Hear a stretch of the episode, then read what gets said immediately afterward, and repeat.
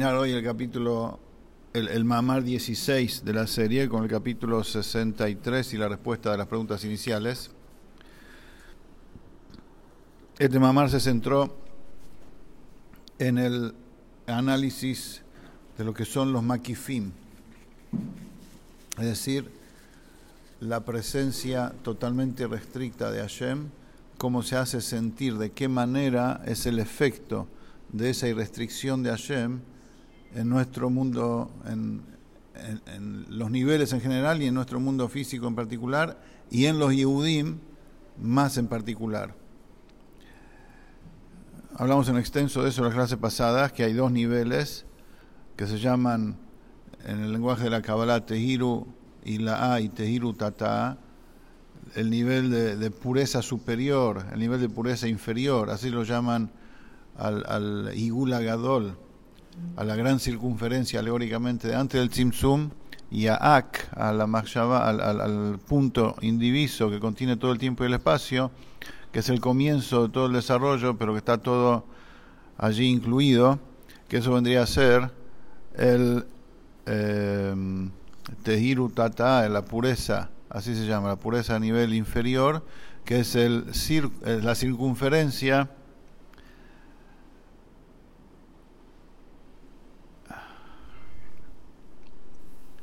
el Igula Gadol, la circunferencia, es decir, que rodea todo, que incluye todo, pero después del Tzimtzum. Ahora, estos dos niveles reciben el nombre de Ratzón, pero de Ratzón significa voluntad. Ahora, ¿cómo es esto? Para entenderlo mejor, el Rebbe va a dar ejemplos, cómo es en el alma de la persona, que hay diferentes niveles en la voluntad del alma. Diferentes niveles, cómo se va desarrollando y desplegando el alma desde la esencia del alma hacia algo concreto. Eso el Rebbe lo va a desarrollar recién en el mamar que viene, en el mamar 17. Pero acá, el punto de este capítulo son cómo es que la pregunta es, a partir del punto indiviso de Ak, ¿se puede dar la creación o no? O sea, la creación está ahí toda incluida y en un solo punto. ¿Cómo desde allí va a empezar a surgir la creación? Por eso dice acá, de que hace falta maquifim pratim. Es necesario que se desarrollen, que se vayan desarrollando estados que incluyan facetas menores, o sea, estados que vayan incluyendo más de a poco la creación. Porque directamente desde el estado, como está todo incluido en Ak, que surja el mundo que nosotros conocemos directamente, nuestro mundo físico, sin ningún despliegue ni desarrollo intermedio, es imposible, así como está planteado. Entonces, por eso tiene que haber lo que llama acá maquifim pratim, que son los estados intermedios en donde se va desarrollando de a poco, pero minaklal el aprat, de lo global a lo particular, de un estado menos detallado a más detallado. Por eso Ak, el punto ese, es el klal hagadol, es el primer klal, el primer estado global que incluye absolutamente todo. Ahora, ¿cómo de ahí se va desarrollando todo?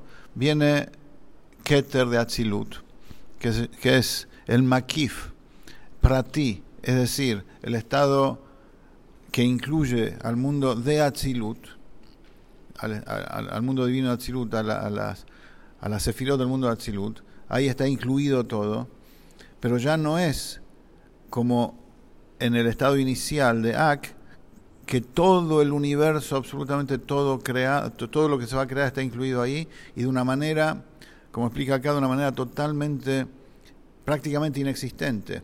El Rebbe dice después que así como las 10 sefirot ocultas son prácticamente inexistentes en el Ensof, en el infinito de Hashem, así también todo el universo creado es prácticamente inexistente en su estado como está en Ak. Y esto por dos motivos. Primero, porque hay un caudal de luz de Hashem muy fuerte allí, hay un caudal, hay una manifestación de luz de Hashem que queda el efecto como era previo al Tzimtzum. Obviamente estamos ahí ya hablando en donde Hashem ya hizo el cambio y dijo a partir de ahora va a predominar la fuerza del límite, pero eso es gradual. En los primeros estadios, como Ak es el primero, ilumina todavía y queda la huella del ilímite todavía. La aparición del límite es gradual. Va a medida que se va escondiendo la luz, la presencia ilimitada de Hashem, ahí va apareciendo más. Ahora en Ak está todo como no existente, dado el caudal impresionante de luz de Hashem, de presencia de Hashem que hay allí. Entonces como que no deja que nada esté, que nada se note. No se nota absolutamente nada ahí. Y también, y el segundo punto por qué es así, porque está Behelem, están ocultos allí. Es decir, hay dos puntos acá. El gran caudal de Hashem que hay ahí, la luz de Hashem que hay ahí, y también porque están ocultos en ese pensamiento que los incluye. Ahora, la presencia de la luz de Hashem, así como está en Ak, está también después. Acá entre nosotros también, solamente que después de todo el proceso del Ishtal Shalut,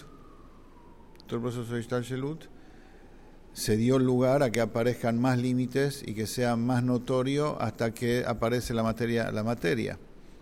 Entonces no se nota entre nosotros que estamos incluidos en Ak, pero la realidad es así, como estudiamos clases anteriores, capítulos anteriores, que seguimos incluidos en ese pensamiento original de Hashem, solamente que se escondió esa presencia todopoderosa de Él como estábamos en Ak. Ahora, de la misma forma como nosotros estamos incluidos y no sentimos, con mucha más razón todo lo existente está incluido ahí antes que surja, antes que empiece el desarrollo, y estamos ahí en ese estado ahora también. O sea, estamos en los dos estados, estamos como en el pensamiento original, como que nunca nada salió de allí, y estamos en un estado de inexistencia como si fuera, y al mismo tiempo existimos, pero estamos incluidos allí. En ese punto, o sea, porque de otra forma no se puede explicar el versículo que dice Ani Hashem lo Yaniti, yo soy Hashem, no tengo alteración, no he cambiado. O sea, el estado como la creación está incluida en él, sigue estando exactamente igual después de haberse desarrollado. Como explica el Tanya en el capítulo 33, que la persona cuando está medio triste tiene que pensar en la unicidad de Hashem, que se figure en su mente como todo, absolutamente todo, así como era, como estaba incluido en él y no existía, así como él estaba solo y lo único que existía era él, previo a la creación, así también es ahora, una vez que el mundo está creado, que él es lo único que verdaderamente existe, o sea, porque todo sigue incluido en él y es como que si no hubiese salido de él. El mismo punto acá es en la Machshavá de Ak. Todo está incluido allí, es como que no existe, y después que existe, que nosotros sentimos que existimos, seguimos incluidos ahí también, porque ese pensamiento de Hashem es lo que da vida a todo, lo que sostiene todo en definitiva. El maquif, como explicábamos antes, desde lo oculto Hashem es el que sostiene todo, por eso Hashem, como explicamos también, se llama Makom. Makom es el lugar. El mundo no es su lugar, sino que Él es el lugar del mundo, ¿sí? Esto se aplica tanto al maquif de antes del Tzimtzum como Ak, que a partir de ahí se desarrolla todo.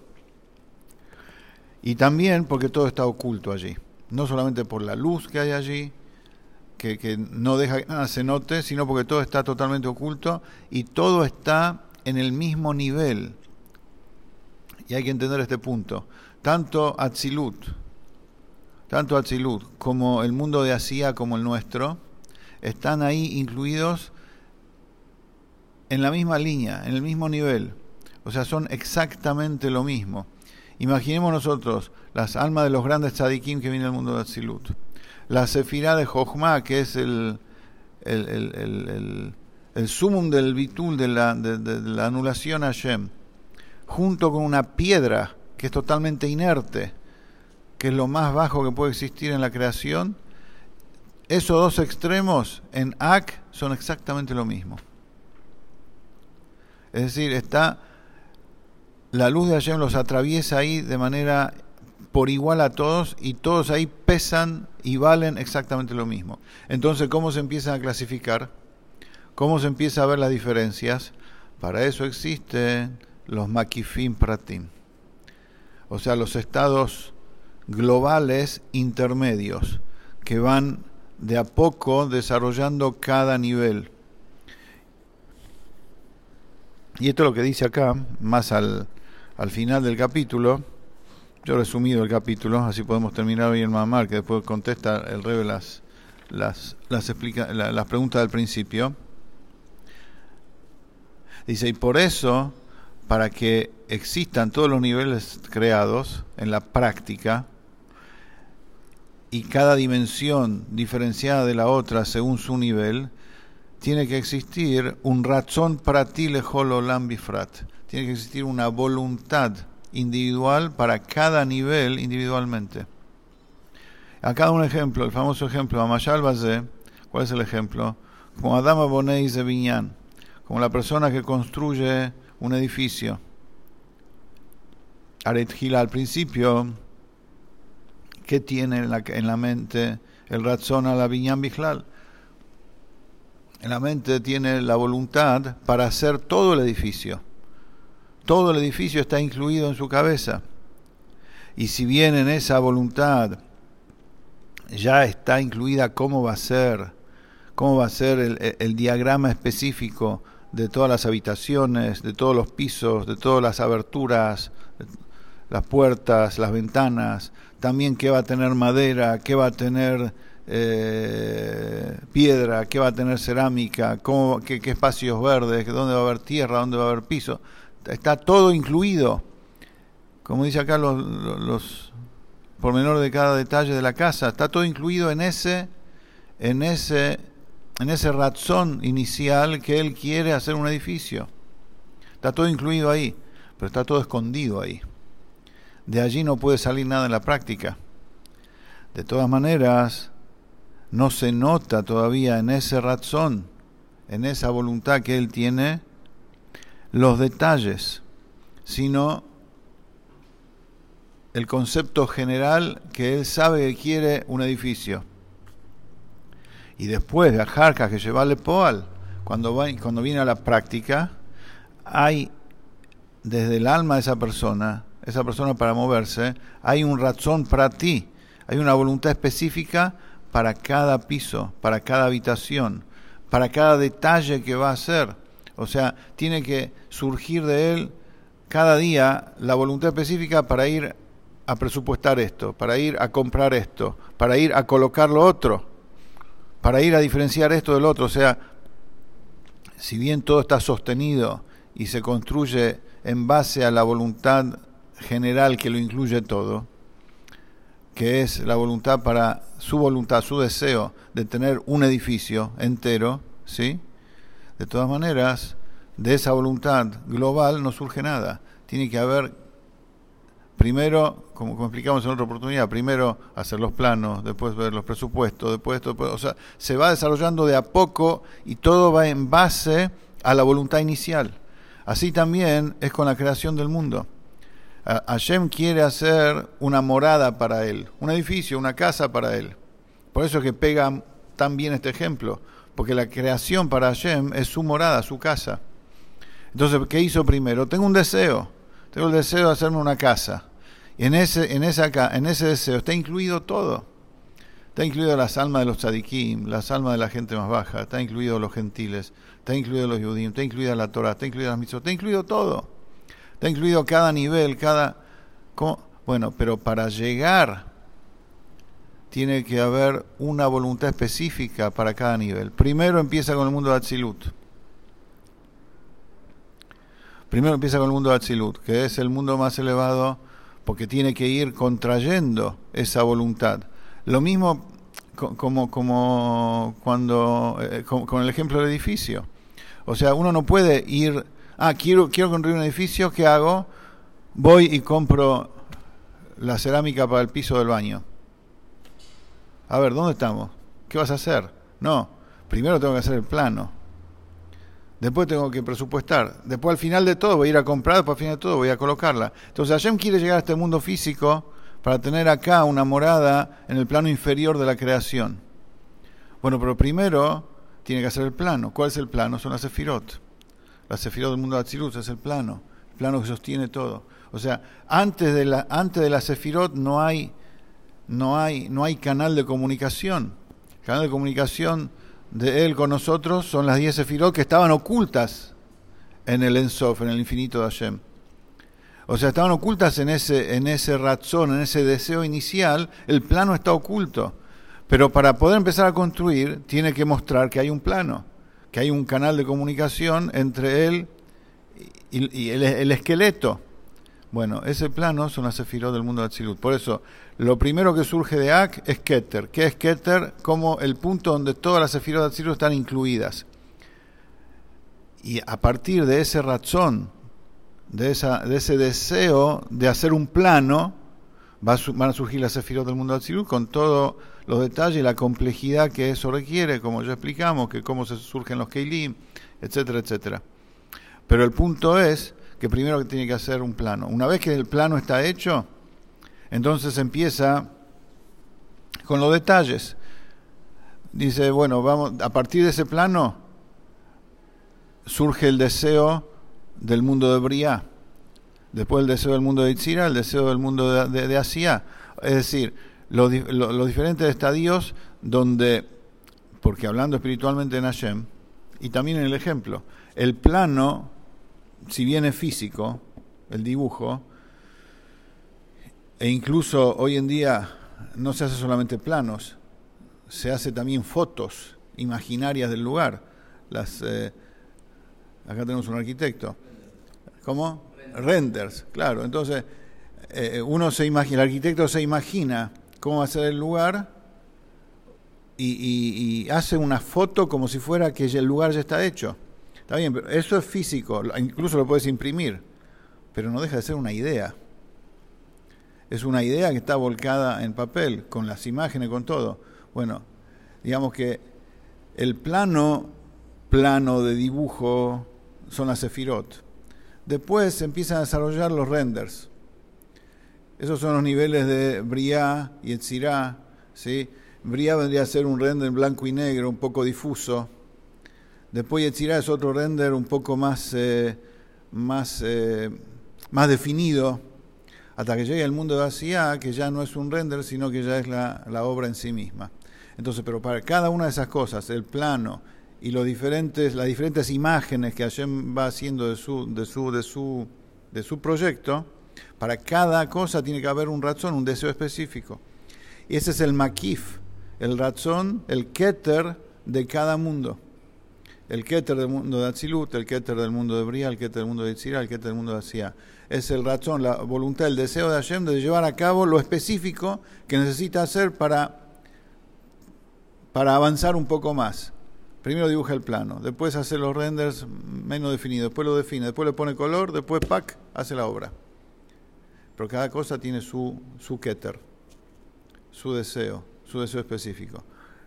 No llega directo de Ak y lo manda acá, lo va sacando mina clara de la plata, de lo global, de lo escondido, de lo potencial a lo manifiesto, a lo práctico. Con esto termina la idea, y en base a todo esto el Rebbe va a responder las 3-4 preguntas que hizo al principio del capítulo. Comenzó con el versículo de Ayaki Tabola Aretz, ayer ayer me lo queja, no ten lejana Najalá Virishtá Yashaftaba. Será cuando llegues a la tierra de Israel, que Dios tu Dios te da como herencia, la vas a heredar y te vas a asentar en ella. Acá hay varias cosas, preguntó al Rebbe. Primero dice que la tierra de Israel es un regalo de Hashem. Después dice Virishtá, la vas a heredar. ¿Es un regalo o la vas a heredar? Regalo y herencia son dos conceptos diferentes. Y después dice Viyashaftabá, te vas a sentar en ella. Al Pianal Yuban, de acuerdo a todo lo explicado hasta acá, se va a entender el pasuk este que dijimos recién. Vas a entrar a la tierra que Dios tu Dios te da, te obsequia. ¿Qué es tierra? Eretz. En hebreo Eretz viene la palabra Ratzón, precisamente, voluntad. Los sabios preguntan, ¿por qué se llamó la tierra de Israel Eretz? Porque Ratzta la asot Ratzón Koná, porque quiso hacer la voluntad de Hashem. La tierra de Israel representa la voluntad de Hashem físicamente, el deseo de que haya un lugar físico para hacer ahí mitzvot. Esa es la voluntad de Hashem. Y alude, el Eretz, esta voluntad alude al Ratzón Pashut Shebanefesh, la voluntad intrínseca que hay en el alma de la persona. Y por eso dice que Dios te la regala, te obsequia. Porque el hecho de desear estar apegado a Hashem es algo natural en uno, que Hashem te obsequia, como explicamos hace unas clases atrás. Hashem te obsequia eso, por el solo hecho de ser Yehudí, por el solo hecho de que el alma de uno está enraizada en la parte primí, en la parte interna de Ak. Ya, por el solo hecho, eso ya es un regalo de Hashem. Y ese es el tema de Najalá, o sea, la herencia. Dice el pasuk en Teilim, Najalá abaran nafsheinu, una herencia pasó sobre nuestra alma. Vemos claramente que el concepto de herencia tiene que ver con un estado del alma. Ahora, pero para llegar a tener contacto consciente con ese punto esencial, que es el deseo natural del alma de unirse a Hashem, primero la persona debe esforzarse. Debe esforzarse al Pitam Badat, con su razón, con su emoción. Y sobre eso dice Kitabo el Ares, vas a venir a la tierra. O sea, hace falta algo que la persona haga. Ve allá Kitabo, vas a entrar a la tierra. El Ares significa al Ratzón. Vas a entrar a ese Ratzón. Pero dice It Ratzón ve It Ratzón. Hay Ratzón, hay voluntad y hay dos niveles de voluntad. Hay voluntad y hay voluntad. Hay un nivel de voluntad que se genera por el intelecto, y hay un nivel de voluntad que trasciende el intelecto. Primero tiene que generarse en la persona el Ratzón al Pitam Badat, o sea, la voluntad que se genera por la comprensión de uno. Y después que uno entiende la Torah, entiende las mitzvot, entiende su conexión con Hashem, ahí quiere conectarse con Hashem. Una vez que sucede eso, se descubre en uno la voluntad natural del alma que no puede estar separada de Hashem. O sea, primero uno tiene que esforzarse mediante su comprensión y sus emociones. Y ahí va a querer. Pero eso es un querer sujeto a la capacidad de uno. Pero ese querer es el cli, es el vehículo que me lleva a descubrir y a manifestar dentro mío la voluntad natural que hay dentro del alma. Esa que Hashem me da. Y ese es el concepto de la atfilá, que primero comenzamos con psuqué de Zimbra, primero comenzamos con salmos versos de alabanzas y el Shemá. En los versos de alabanza, ¿qué hacemos? Alabamos a Hashem y pensamos en la creación de cada cosa creada y de cada nivel de la creación. Y en las brajot del Shemá pensamos en cómo los ángeles supremos están totalmente anulados a Hashem. Y en el Shemá propiamente dicho pensamos en cómo las almas de los Yehudim están totalmente anuladas a Hashem. Shemá Israel, que se refiere al Yehudí, Shemá Israel. Como todo Hashem Elokeinu, Hashem Echad, todos uno. Y nosotros estamos incluidos en eso.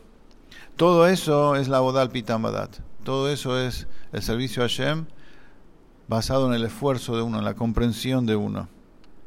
Y después de eso llega a Shmona Esre. Por eso la persona llega a la amida, que trasciende la comprensión. Como he sabido que la atfilá se llama sulam, es una escalera que está parada en el piso, ¿Qué significa parada en el piso? Es la abodá de la persona con la comprensión de uno. Y royó, su cabeza, su extremo superior, llega al shamaim. ¿Qué es el shamaim? El cielo. Son los estados y niveles naturales de conexión con Hashem que están en lo profundo del alma. Entonces, la atfilá comienza con el esfuerzo de la persona, con la comprensión de la persona. Y al final llega, en la amida, llega al punto de unión natural y esencial con Hashem.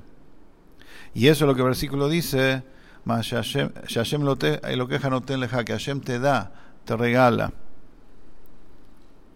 Entonces primero dice, ve allá kitabó el aretz. Kitabó es que la persona hace algo. Aretz, Ratzón, él quiere. Después dice, Hashem lo queja no ten leja Najalá, que Hashem te lo da como herencia, o sea que la persona llega al nivel de Najalá, al nivel de lo oculto de su alma. Después dice Virishtá, la vas a heredar. ¿Qué es Virishtá? Vas a heredar los 7 pueblos. La tierra de Israel tenía 7 pueblos que los judíos conquistaron y la heredaron. En la abodá, en el servicio a Hashem, se refiere a pulir el alma animal, transformar la oscuridad del alma animal en luz. Que hay 7 emociones negativas que tiene el alma animal. Y hay que trabajar con eso. ¿Y por qué? ¿Por qué hay que trabajar con eso? Porque el alma animal hace que el jumbriut sea muy denso, que la materialidad sea lo que prepondera en la persona. La persona tiene que trabajar con uno e ir refinando esa materialidad, principalmente del cuerpo, principalmente de los deseos mundanos. Lo va refinando, lo va trabajando, lo va moldando. Ahora, estudiamos antes, en la clase pasada, que no vamos a entrar en los detalles, habría que repasar la anterior, pero no quiero extenderme, que los keilim de Atzilut se forman del or maquif. El kli de la Sefirah es el a partir de ahí, en el desarrollo de las dimensiones de los mundos, a partir de ahí después surge la materia. El kli es el cuerpo y el or, la luz de la Sefirah, es el alma. Entonces, el cuerpo es, digamos, el último estadio después de todo el desarrollo de los keilim, de la ocultación de la luz, y que se va cada vez más haciendo cada vez más ¿cómo se dice? Más tosco, menos luz, más ocultación, hasta que surge el cuerpo físico de las cosas. Entonces, Virishtá, heredarla, significa que hay que tener la voluntad para moldear el cuerpo, refinarlo, y de esa manera descubrir el infinito de Hashem, que es lo que da vida al cuerpo, en definitiva, como explicamos en extenso la clase pasada, que es un nivel superior al estado natural de conexión con Hashem que viene de parte del alma. Eso Hashem te regala, eso viene como herencia. Pero cuando el Yehudí se esfuerza para moldear su cuerpo y llega a un punto en que el cuerpo responde a las mitzvot y no pone demasiada resistencia, entonces, poco a poco el cuerpo se va transformando en algo divino. Y eso va a ser cuando venga Mashiach, como estudiamos la clase pasada. Cuando venga Mashiach, el maquif va a iluminar a través del pnimí, que ese es el concepto que el Rebbe termina acá. Explicamos la clase pasada de que hoy en día hay como un corte entre la presencia infinita de Hashem y nosotros, porque el canal de comunicación, que es el Kav, que es la luz medida que va distribuyendo la luz de Hashem en cada dimensión, se va alejando cada vez más de su fuente. hasta que llega a nosotros y ya ni sentimos, ni recordamos, ni sabemos, ni somos conscientes de dónde venimos. Pero cuando venga Mashiach, está escrito que el extremo inferior del Kav también se va a conectar con el maquif, con el infinito de Hashem. En otras palabras, nuestro mundo físico también va a sentir la presencia del infinito de Hashem. ¿Cómo? Porque el maquif, o sea, el estado irrestricto de Hashem, se va a canalizar a través de los límites del Kav, a través de la luz interior que se inviste en cada cosa, y va a servir de canal para que se manifieste el infinito en cada cosa en cada cosa en particular. ¿Y eso cómo se logra? Con la abodá nuestra, con el cuerpo. O sea, está la abodá, el servicio de Hashem, con el alma, que eso se logra en la atfilá. En la atfilá son las dos cosas, en la práctica después. Pero no, ahora llegamos. En la atfilá el Yehudí se esfuerza para meditar acerca de cómo Hashem da vida a todo. Ahí descubre que hay una conexión en la amida, descubre que hay una conexión natural de su alma con Hashem, que va más allá de todo. Después termina la atfilá y estudia Torah. Ese es el seder. Termina la atfilá y estudia Torah. ¿Qué logramos con eso? La Torah es el or pnimí. La Torah es la luz interior que dice al Yehudí qué hacer en cada situación. Cuando te levantás haces esto, cuando vas a comer haces lo otro, cuando vas al comercio tenés que hacer así, cuando vas a hacer una mitzvah haces así. O sea, la Torah te guía y lleva la luz de Hashem a cada detalle de las cosas. Entonces la idea es canalizar el maquif a través del primí, y eso se logra cuando uno, después de la atfilá, se siente a estudiar Torah, porque lo que logró la conexión esa totalmente infinita con Hashem, de esencial con Hashem, que logró en la amidá, la tiene que canalizar, no puede quedar volando, la tiene que canalizar. ¿Y cómo se canaliza? Estudiando Torah inmediatamente después de la atfilá. Y esa es la preparación que nosotros hacemos hoy en día con nuestra alma y nuestro cuerpo para el mundo de la era del Mashiach, donde todo va a ser elokut, donde todo va a ser divinidad. ¿Por qué va a ser todo divinidad, incluso la materia? Porque la presencia totalmente irrestricta de Hashem se va a canalizar a través de los límites que él mismo hizo. Hoy los límites ocultan lo irrestricto de Hashem. Cuando venga Mashiach, el límite no solo que no va a ocultar, sino que va a servir de canal de expresión de esa ilimitación. Y eso se logra hoy, eso se va preparando hoy a través de la atfilá y el estudio de Torah posterior a la atfilá. Hasta acá el mamar.